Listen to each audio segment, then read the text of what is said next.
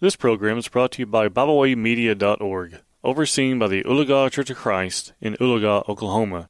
Welcome to Kids Bible Minute with our daddy Landon Rowell. Hello again, and welcome to Kids Bible Minute. I'm your host, Landon Rowell, and I'm also the local preacher for the Church of Christ here in Ramona, Oklahoma. I want to thank Bible Way Media out of the Oologah Church of Christ for giving me the opportunity to do this podcast and each of you for studying God's Word with me. I enjoy our studies together and look forward to it each week. As always, I want to make certain you have your Bible with you so that when I mention a Bible verse, you can read that verse for yourself and not just take my word for it. Now, most of the time, I will read that passage mentioned out loud, so it's best if you pause this podcast. When the scripture is mentioned, turn to that verse and read it. Then unpause the podcast and read along with me as I read it out loud. If you are new to our study, first I want to say thank you for studying with us. And secondly, I want to let you know that you can reach all archived or past episodes easily now at ramonacofc.com. That's ramonacofc.com in the podcast section, where there is a direct link to Kids Bible Minute past episodes. As you all know, we have been studying through the theme Names of Jesus, and I hope it has been as much a blessing to you as it has been to me. There is never a downside to learning more about our Lord and Savior. Today we're going to be examining Jesus as the Lamb of God. Before we jump into the passages related to this, we need to step back into the Old Testament to understand the significance of Jesus being called the Lamb of God. Lambs in the Old Testament were used by God to represent or foreshadow a valuable role concerning sin and their atonement. The Hebrew word for atone simply conveys the idea of covering sins. In other words, rolling sins forward in anticipation of the ultimate lamb sacrifice, Jesus. We first see the lamb as a powerful shadow of Christ with the Passover lamb during the last plague against Egypt, Exodus chapter 12. This lamb was to have no broken bones, Exodus 12:46, and its blood was to be spread over the doorpost of the home, so that the angel would not kill the firstborn of that home, Exodus 12:7 through 12. In other words, the blood saved some of that family from certain death. This is why lambs play such an important part. They were used as daily reminders, in fact, concerning the people's sins where Israel was concerned, Exodus 29, 38 through 46, Leviticus chapter 4, 27 through 35. Now, with the Jews fully aware of the purpose of these unblemished lambs, it is no wonder Jesus would take the title Lamb of God. After all, it was even prophesied that he would be the lamb led to the slaughter. In Isaiah 53 and verse 7, we read this He was oppressed and he was afflicted, yet he opened not his mouth, like a lamb that is led to the slaughter, and a sheep that before its shearers is silent, so he opened not his mouth.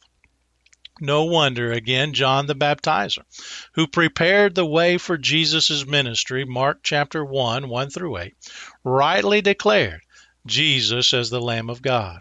In John 1, verse 29, we read this The next day he saw Jesus coming towards him, and he said, Behold the Lamb of God, who takes away the sins of the world. And as we go through the scriptures, we see this very reality declared by several of the New Testament writers. Paul would describe Jesus as the Passover lamb.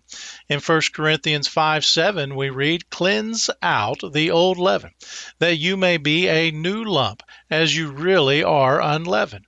For Christ, our Passover lamb, has been sacrificed. Luke and Philip identified Jesus as the lamb led to the slaughter, which we just read from in Isaiah 53 7, there in Acts chapter 8 and verse 32. In Acts 8:32 we read, "Now the passage of the scripture that he, the Ethiopian eunuch, was reading was this: like a sheep he was led to the slaughter, and like a lamb before its shearer is silent, so he opened not his mouth." Peter calls the Christ the precious, unblemished, and spotless lamb as well. In 1 Peter 1:19 we read, "But with the precious blood of Christ, like that of a lamb without blemish or spot." And in the book of Revelation, we see Jesus as the standing slain lamb for the sins of the world. In Revelation chapter 5, verse 1 through 9, we read this Then I, that's John, the Apostle John, saw in the right hand of him, that's God, who was seated on the throne, a scroll, a scroll written within and on the back, sealed with seven seals. And I saw a mighty angel proclaiming with a loud voice, Who is worthy? to open the scroll and break its seals. And no one in heaven or on earth or under the earth was able to open the scroll or look into it. And I began to weep loudly because no one was found worthy to open the scroll or to look into it. And one of the elders said to me, Weep no more. Behold, the lion of the tribe of Judah, the root of David, has conquered, so that he can open the scroll and its seven seals. And between the throne and the four living creatures and among the elders I saw, notice this, a lamb standing as though it had been slain, with seven horns and with seven eyes, which are the seven spirits of God sent out into all the earth.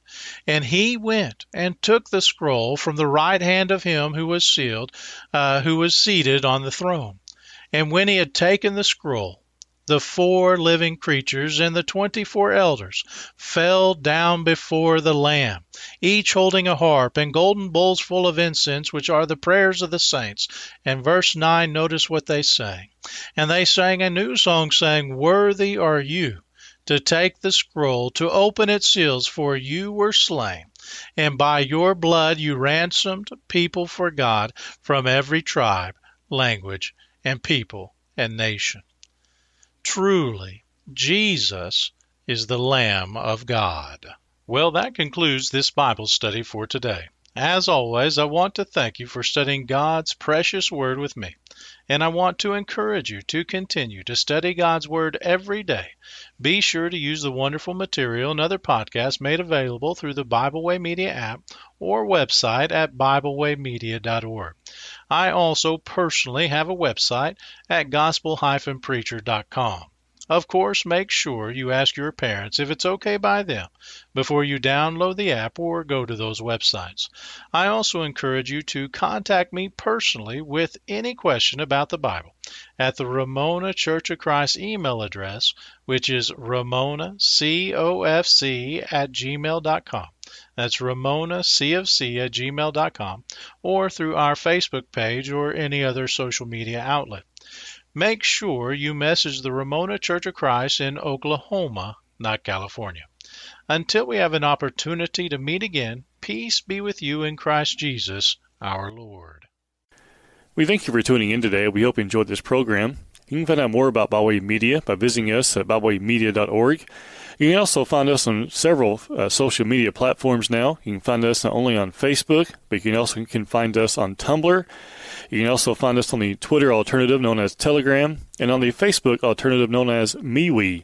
We hope you enjoyed this program. We hope you will share with others. And as always, we thank you for listening.